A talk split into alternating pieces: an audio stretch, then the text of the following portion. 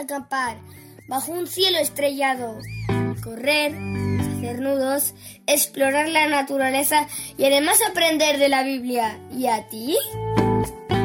Si la respuesta es sí, tú tienes A D N de conquistador. Aventureros, exploradores, conquistadores y guías mayores, ¡bienvenidos!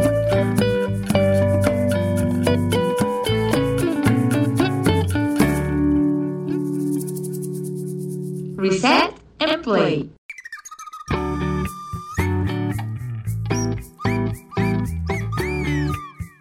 Hola, ¿qué tal? Les saluda Astrid Melisa Vera Santiago y también Diego Vera Santiago, actualmente miembros del Club de Aventureros Jidequel en la Ciudad de México, y queremos animarte a formar parte de este ministerio. ¡Maranata! ¡El Señor viene! Hola, te saluda tu amiga Isis Paz López desde Coatzacoalcos, Veracruz, México, y envío un saludo a todos los conquistadores para recordarles una promesa de Josué uno nueve que dice: esfuérzate y sé valiente, no temas ni desmayes porque Dios está contigo. Recuerda, fuimos invitados por Dios para conquistar aventuras guiadas por Jesús. Una vez conquistador, siempre conquistador. Un fuerte abrazo. Reset and play.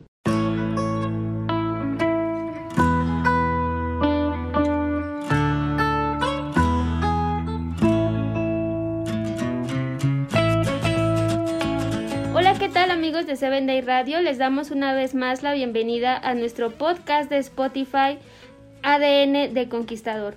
El tema del día de hoy se llama Salvación y Servicio, y me da mucho gusto el poder presentarles a nuestro invitado de esta ocasión. Él es el pastor Abimael, que es originario de Oaxaca y es egresado de la Universidad de Lindavista de la generación dos mil uno dos mil seis. Actualmente es nuestro director de jóvenes de la Unión Mexicana Central. Nos da mucho gusto, pastor Abimael, que haya aceptado esta invitación para poder participar en nuestro programa, y a nombre de siete Day Radio le damos nuestra más sincera gratitud. ¿Qué tal, pastor? ¿Cómo se encuentra el día de hoy? Hola, hola, un gusto saludarte. Es un privilegio poder participar en este podcast que llevará el título de Salvación y Servicio. Nos encontramos muy bien, gracias a Dios. Y esperamos que cada uno de nuestros oyentes también esté bien bajo las alas del Omnipotente. Un gusto saludarles. Así es, pastor, muchísimas gracias una vez más. Y yo sé que el currículum que acabo de decir de usted es muy corto. Nos quedamos sin palabras, eh, pero me gustaría que usted nos contara qué, cómo llegó a ser el pastor de eh, nuestro director de Unión de la Mexicana Central, en dónde ha participado, cuántos años lleva en el servicio. Cuéntenos. Muy bien, creo que lo primero que debo decir es de que no esperaba ser parte de esta responsabilidad.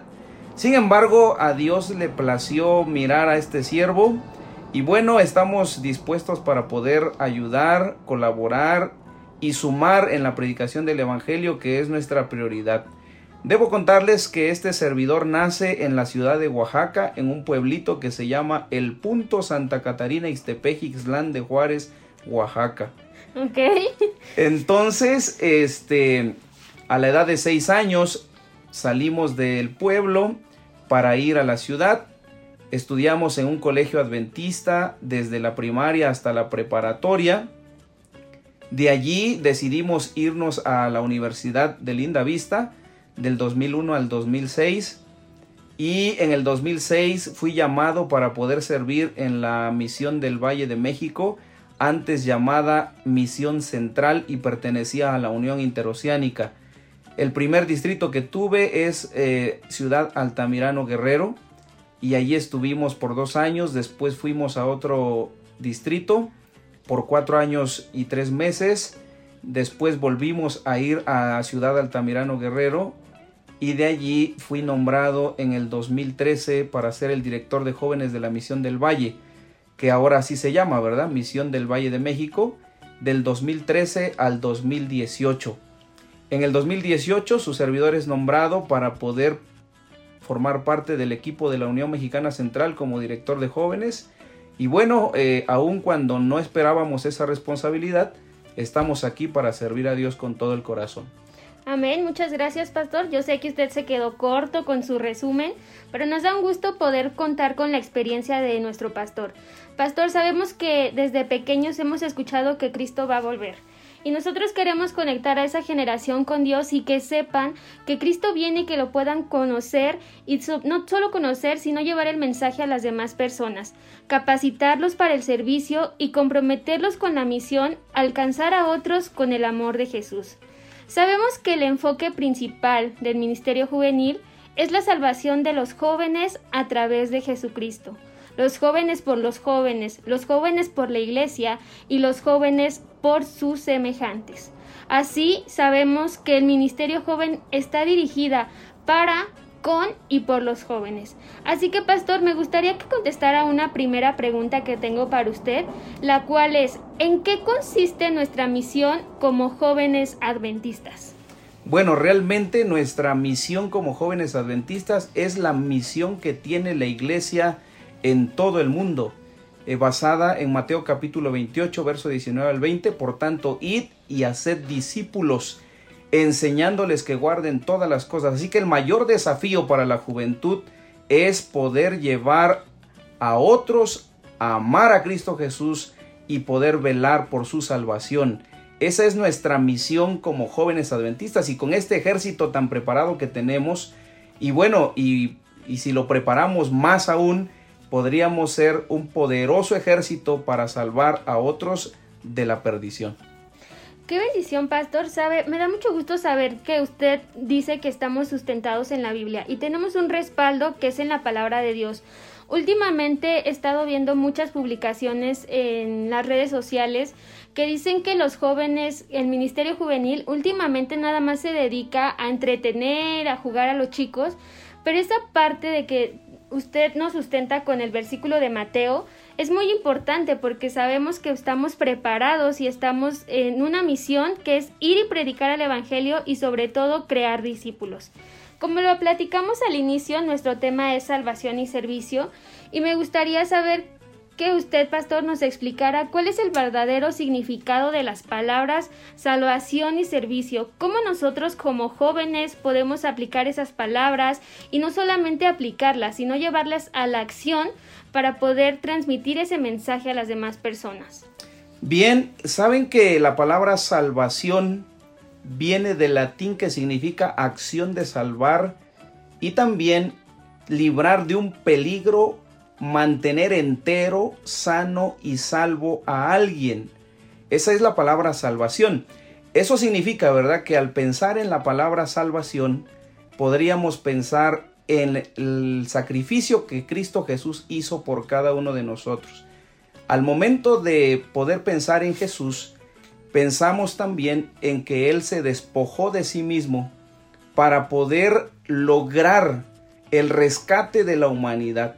Si la palabra significa librar de un peligro, bueno, el peligro que nosotros estábamos como humanidad pasando es que nos encontrábamos en peligro de muerte y la muerte eterna.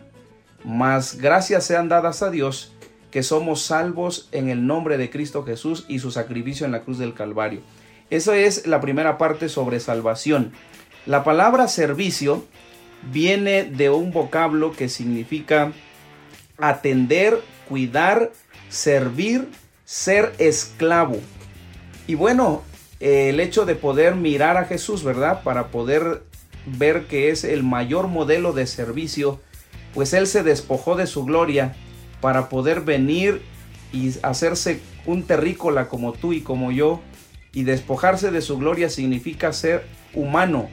Entonces, Jesús pasó de la naturaleza divina a la humana, por amor a ti, por amor a mí, y se hizo esclavo, ¿verdad? Se hizo siervo. Esa palabra siervo me ayuda a pensar a mí en alguien que está dispuesto a lavar los pies de otro. En otras palabras, en humillación, en el, en el servicio abnegado a la persona que está por encima de él. Y bueno, Cristo Jesús nos vino a mostrar el mayor ejemplo de servicio. Así que esas dos palabras tienen un énfasis en Jesús. Salvación, Jesús vino a salvarnos, y servicio, Jesús es el mejor ejemplo de servicio. Al pensar en los jóvenes y aterrizarlo, bueno, ahora los jóvenes, por el impacto que Jesús hace en sus vidas, ellos mismos deciden salvar a otros y servir a otros sin, sin recibir nada a cambio. Amén. Y podemos entender aquí que el sacrificio que hizo Cristo Jesús fue para todos. No solamente fue para nosotros como ministerio juvenil, sino para las demás personas que quieran conocer del amor de Dios. Nosotros tenemos un blanco, pastor, ese blanco que dice el mensaje del advenimiento a todo el mundo en mi generación. Pero me gustaría que le explicáramos a nuestros oyentes a qué mensaje se refiere en este blanco que nosotros tenemos como ideal. Bueno, el mensaje del advenimiento, dice la palabra de Dios. Este, la palabra adviento viene de venida. Entonces, estamos proclamando la segunda venida de Cristo Jesús. Y eso es lo que cada joven y cada señorita debe hacer, no solamente por palabra, sino también en acción. Al, al ver sus redes sociales, que ellos estén anunciando la venida de Jesús. Al ver su conducta, que estén anunciando la venida de Cristo Jesús. Y que lo hagan también de, de viva voz, cuando ellos puedan predicar que Jesús viene por segunda vez. Ese es el mensaje, ¿verdad?, que debemos de proclamar a todo el mundo en nuestra generación. ¿Por qué en nuestra generación? Porque detrás de nosotros hay otras generaciones. Y esta es eh, la oportunidad que nos dio a nosotros de poder ser la generación que tema a Dios con la ayuda de Él, ¿verdad? Me encanta mucho lo que dice que en esta generación, porque nosotros sabemos que estamos viviendo en una etapa pues muy complicada. Estamos conviviendo con personas que tienen una mentalidad muy secular o estamos en el posmodernismo. Pero ¿de qué manera nosotros podemos cumplir esa misión de ir y predicar el evangelio para que las demás personas puedan ser salvas? Muy bien, saben que hoy por hoy los jóvenes deben estar involucrados en el cumplimiento de la misión. Nuestras iglesias deberían involucrar a los jóvenes para cumplir la tarea que el Señor nos ha encomendado. Lamentablemente, de pronto vemos que los jóvenes son relegados, eh, hechos a un lado. Y entonces yo quisiera invitar a que si tú piensas que en la iglesia pasa así, bueno, involúcrate, trata de, de poner de tu parte, ¿verdad? Y es una de las maneras de que los jóvenes puedan estar empapados en el servicio a la causa de Dios. Involucramiento es la palabra que podríamos usar. Pero aparte del involucramiento, para poder ser parte de esta generación que predique, bueno, ya mencioné algunas cosas antes, que es involucrarse en no solamente ser oidores, sino hacedores de la palabra. Hacedores en todas las áreas de nuestra vida. En el área social, con los amigos, con los conocidos, con nuestros familiares. En el área eclesiástica, al servicio de la causa de Dios, al momento de prestar mis dones, mis talentos, mis, todo lo que Dios ha dado para que yo pueda servir, como mis capacidades, y bueno, ponerlas a la disposición de la iglesia. Y bueno, al prójimo, incluirme en las diferentes actividades que la iglesia tiene. Y si no, inventarme una para poder impactar la vida de otra persona. Es muy interesante eso, pastor, porque a veces como líderes nosotros nos quedamos con la mentalidad o con la, o con la antigua escuela, ¿no? Y seguimos trabajando en esa misma línea. No inventamos nuevas cosas, no innovamos las capacitaciones. Y nuestra tarea como líder, ¿cuál sería, pastor? ¿Cuál sería nuestra tarea como líderes a bien de los jóvenes? Miren, la tarea de liderazgo es una tarea muy, muy especial, porque el liderar a los jóvenes nos lleva a una gran responsabilidad. Es un privilegio, pero también conlleva una responsabilidad. El hecho de ser líderes es, debes tener en mente que todo líder es cuestionado. Y si es cuestionado, bueno, tienes que enfrentar esas cuestiones. Eh, pero si tú analizas también, hay una frase que dice que el árbol que da frutos lo apedrean. Y entonces tú como líder tendrás que dar frutos para otros, ¿verdad? Y entonces poder eh, hacer que esos otros puedan disfrutar de los frutos que tú estás dando. El principal objetivo, como es el podcast, el título de este podcast, es el servicio. El líder siervo es aquel que Dios quiere para su servicio. No es el líder que figura, no es el líder que quiere ser el primero, no, es el líder siervo Y cuando tú analizas el servicio en la causa de Dios y en la Biblia en forma especial, encontrarás que el líder nunca aparece para figurar. El líder siempre aparece siendo el siervo. Y viene a mi mente, este Madaí, el, el personaje de la Biblia Josué, que nunca figuró mientras Moisés era el líder. Y cuando Dios lo escoge, imagínate a los líderes tribales, ¿qué es lo que pensaron?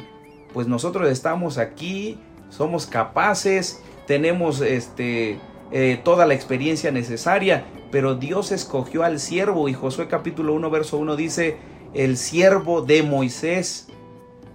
Y entonces podríamos decir ahora, ¿verdad? Hoy el, el cha, la chacha, ¿verdad? Porque le dicen a la servidumbre, este, la sirvienta, o este o el mozo, ¿verdad? ¿Cómo es posible que Dios llegó a escoger a, a Josué como el, siervo, el líder? Bueno, porque era siervo. Estaba dispuesto a obedecer todo lo que el Señor le indicara. Y bueno, esa es la cualidad número uno para ser un siervo que impacte: obedecer primero a Dios e impactar y dar frutos para otros. Es muy importante que nosotros como líder podamos ser líderes espirituales. Yo me acuerdo, pastor, que hubo un campamento en la misión mexiquense, a la cual yo pertenezco, donde nos llevaron a un campamento de liderazgo. Y en una de esas capacitaciones recuerdo muy bien una frase que usted dijo, que uno como líder, que uno como directivo debería de proponerse llevar a nuestros miembros a los pies de Jesús. A veces tenemos como objetivo tener, eh, cumplir con los requisitos de una carpeta, cumplir con los requisitos para prepararnos para un campamento de la mejor manera, pero a mí me gustaría invitar a esos líderes a que tengamos en nuestras mentes esa, esa frase que yo le escuché una vez de usted, que decía: Señor, permíteme llevar a mi club a tus pies. Te hacemos la invitación para que tú puedas hacerlo, que tengas ese compromiso. Eh, nosotros como líderes nos capacitamos también, pastor. Y es importante que sigamos en una capacitación continua para poder llevar a los jóvenes ese, ese liderazgo que, que Dios desea de nosotros. Pero también es importante que nosotros reflejemos un testimonio hacia ellos, porque nosotros somos el frente y ellos ven lo que nosotros hacemos. ¿Usted qué opina al respecto de eso? Miren, eh, hablando acerca del testimonio, todo comienza con el impacto que Dios hace con nosotros y en nosotros. No podemos impactar la vida de otros si no estamos siendo impactados nosotros primero con Dios. Así que el fruto del liderazgo es la relación que tú tienes con Dios. Hay líderes buenos que encauzan a los jóvenes, a los niños, a los adolescentes, a las niñas, a los pies de Jesús. Esos líderes son líderes espirituales, y es una de las características que deberían tener nuestros líderes ahora. Para poder impactar la vida de otros, necesitan ser impactados por Cristo Jesús. Así que una vida de intimidad con Dios, una vida espiritual, es la fórmula perfecta para ser un excelente líder en esta iglesia. Número dos, estar dispuesto a obedecer, como he mencionado antes. Número tres, estar dispuesto a recibir observaciones para poder dar buenos frutos. Muy bien, muchas gracias, pastor. Vamos a pasar a una sección que es de los anuncios y enseguida regresamos en nuestra entrevista del día de hoy. Mantente informado con las últimas novedades del club a nivel mundial. Eventos, programas especiales, noticias y además temas de interés para la juventud. Conquistadores J A, un sitio pensado para ti. Búscalos en Facebook, Instagram y YouTube como Conquistadores J A. Reset and Play.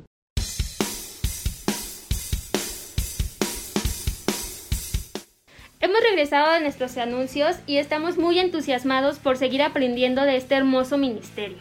Así que, pastor, eh, hemos hablado que la manera de salvar a nuestros jóvenes es también poderlos mantener activos en nuestra iglesia.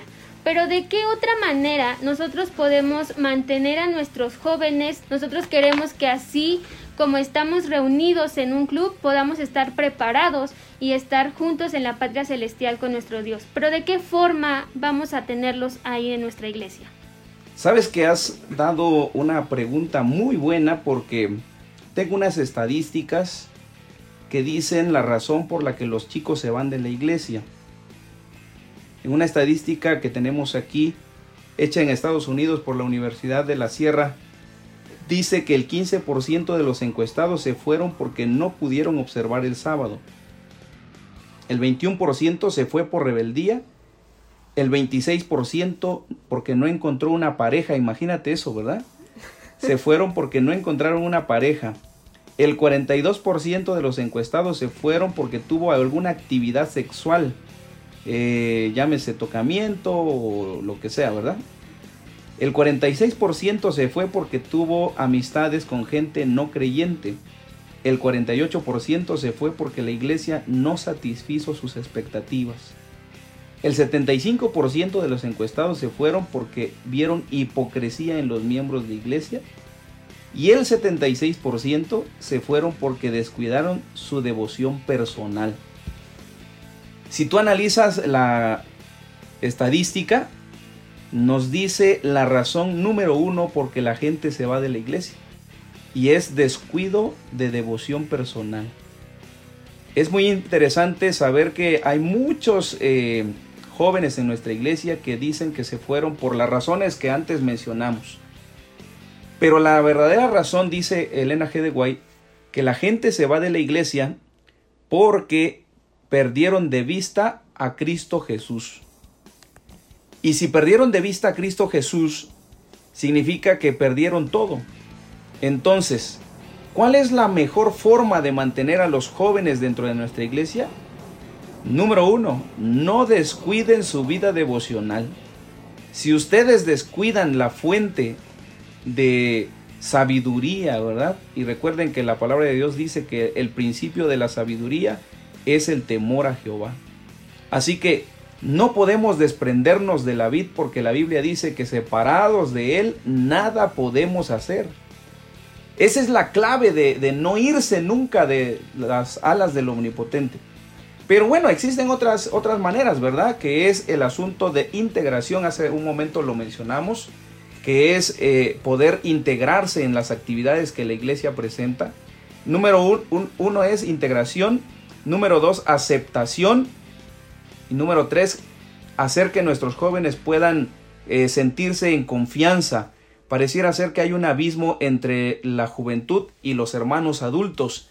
Y yo uso una palabra que no voy a usar ahora para los eh, miembros más grandes en la iglesia, pero eh, esos miembros deberían preparar a los jóvenes para un mejor servicio a la causa de Dios. En otras palabras, eh, enseñarles a cómo liderar la iglesia, porque los adultos no son eternos en la iglesia, así que hay que darles confianza, integrarlos y aceptarlos. En esta palabra de aceptación no podemos eh, solapar, ¿verdad? Porque no es lo mismo aceptarlos que solaparlos. Este, y esta es una palabra muy interesante, porque eh, hay jóvenes que piensan que aceptarlos es de recibirlos así tal y como son, ¿verdad? Pero los jóvenes deben ser guiados, y los jóvenes deben dejarse guiar para poder liderar bien a la iglesia que Dios tanto ama. Yo estoy muy feliz de pertenecer a un ministerio que es organizado, que, como hemos hablado en, en podcast anterior, es una organización a nivel mundial. Y nuestra ley de conquistadores claramente dice observar la devoción matutina, y como usted lo decía, la, la causa principal de que los jóvenes se alejen de la iglesia es porque descuidamos nuestra devoción matutina. Así que si nosotros cumpliéramos nuestra ley, nuestro voto, nuestro blanco como debiera ser, no tendríamos jóvenes fuera. Obviamente también integrándolos, aceptándolos y llenándolos de confianza, lo que ellos necesitan, porque están en una etapa en la que necesitan que estén soportados y con, a, con la ayuda de los adultos. Lamentablemente, pastor, hay muchos jóvenes que se han ido de la iglesia. No hemos, no han, no hemos podido quizás mantenerlos porque nunca los sentimos parte de la iglesia.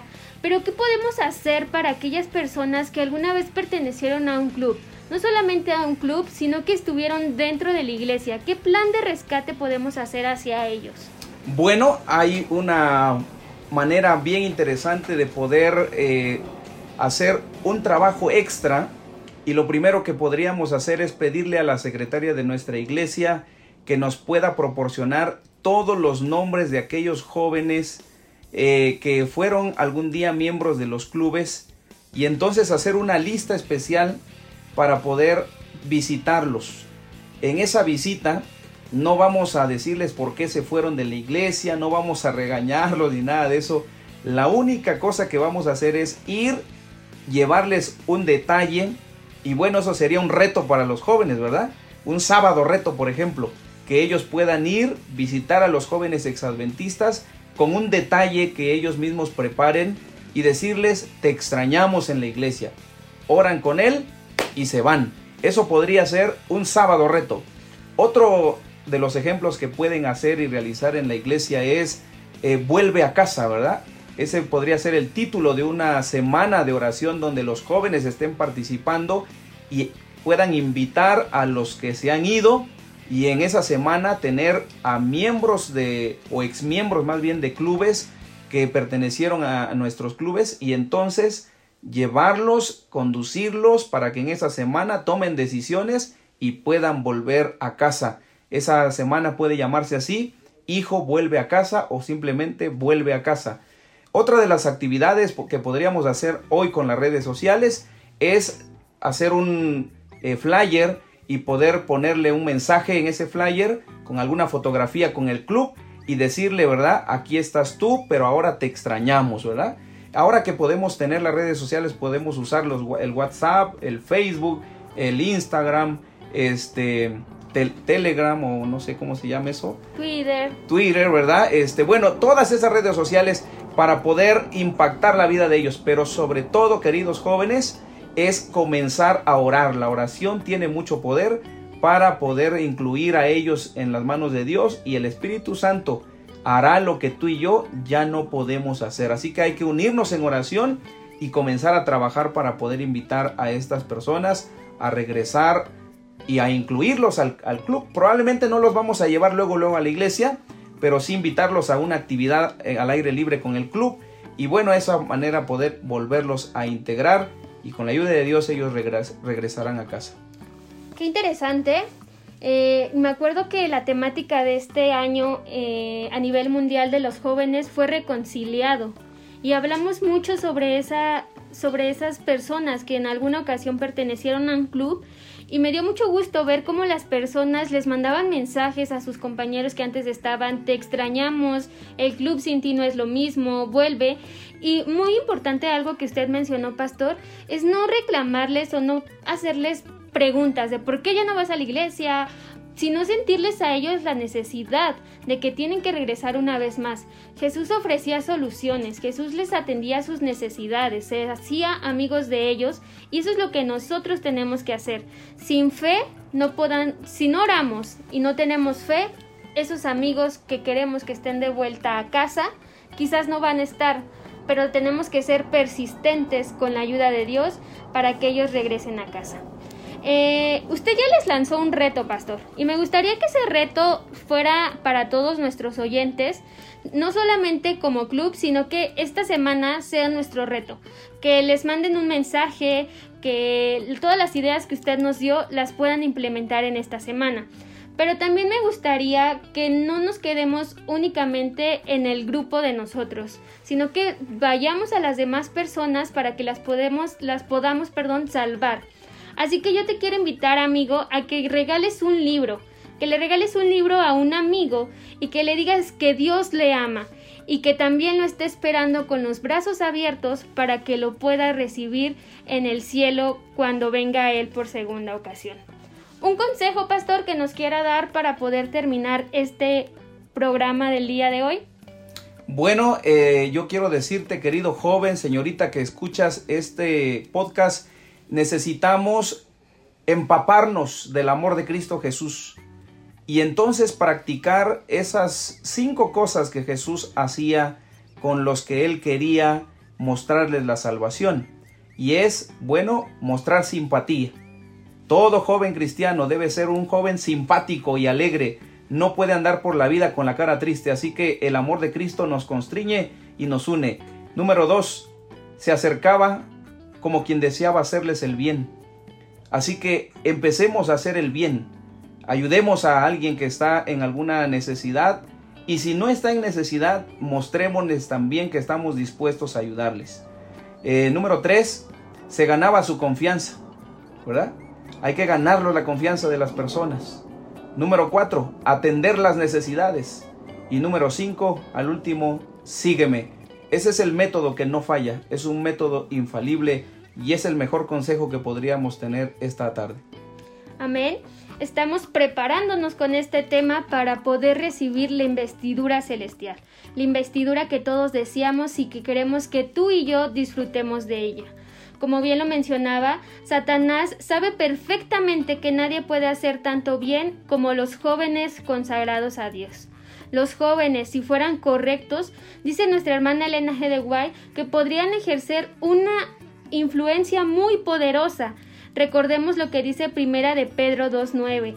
Mas vosotros sois linaje escogido, real sacerdocio, nación santa, pueblo adquirido por Dios, para que anunciéis las virtudes de aquel que os llamó de las tinieblas a su luz admirable. Así que, amigo, tú y yo somos escogidos por Dios para que podamos salvar a las personas, para que podamos servirlos y para que juntos podamos terminar la obra de Dios, tanto de manera local como mundialmente. Pastor, muchísimas gracias por acompañarnos en este episodio de, del día de hoy. Y a nombre de seven Day Radio, una vez más le extendemos nuestra gratitud, esperando que este podcast sea de bendición para todas las personas que nos escucharon y para que pronto podamos terminar la predicación del Evangelio. Un saludo a toda la audiencia, que Dios bendiga a cada uno de los muchachos y jóvenes de esta eh, radio, seven Day Radio. Muchísimas gracias, pastor, y es así como nos despedimos y te dejamos una vez más con nuestra cantante del mes, que es nuestra hermana Julibeth Cruz. El título de su canto del día de hoy es Solo en Jesús, y te invitamos a que disfrutes esta hermosa alabanza, y como el título lo dice, solo en Jesús podemos encontrar la salvación, solo en Jesús podemos salvar a las demás personas. Y si este podcast te gustó, te invitamos a que nos escribas a producción arroba seven day radio punto com. Este audio es cortesía de seven Day Radio y nos estamos viendo hasta la próxima. Bendiciones.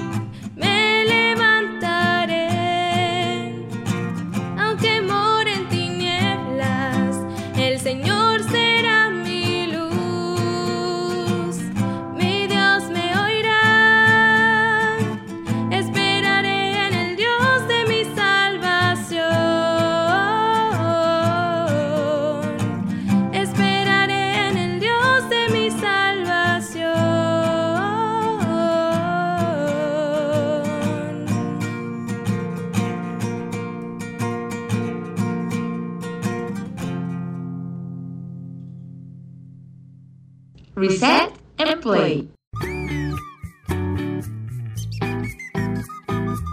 ¿Te ha gustado este podcast? Nos encontramos en el próximo capítulo. ¡Hasta la próxima!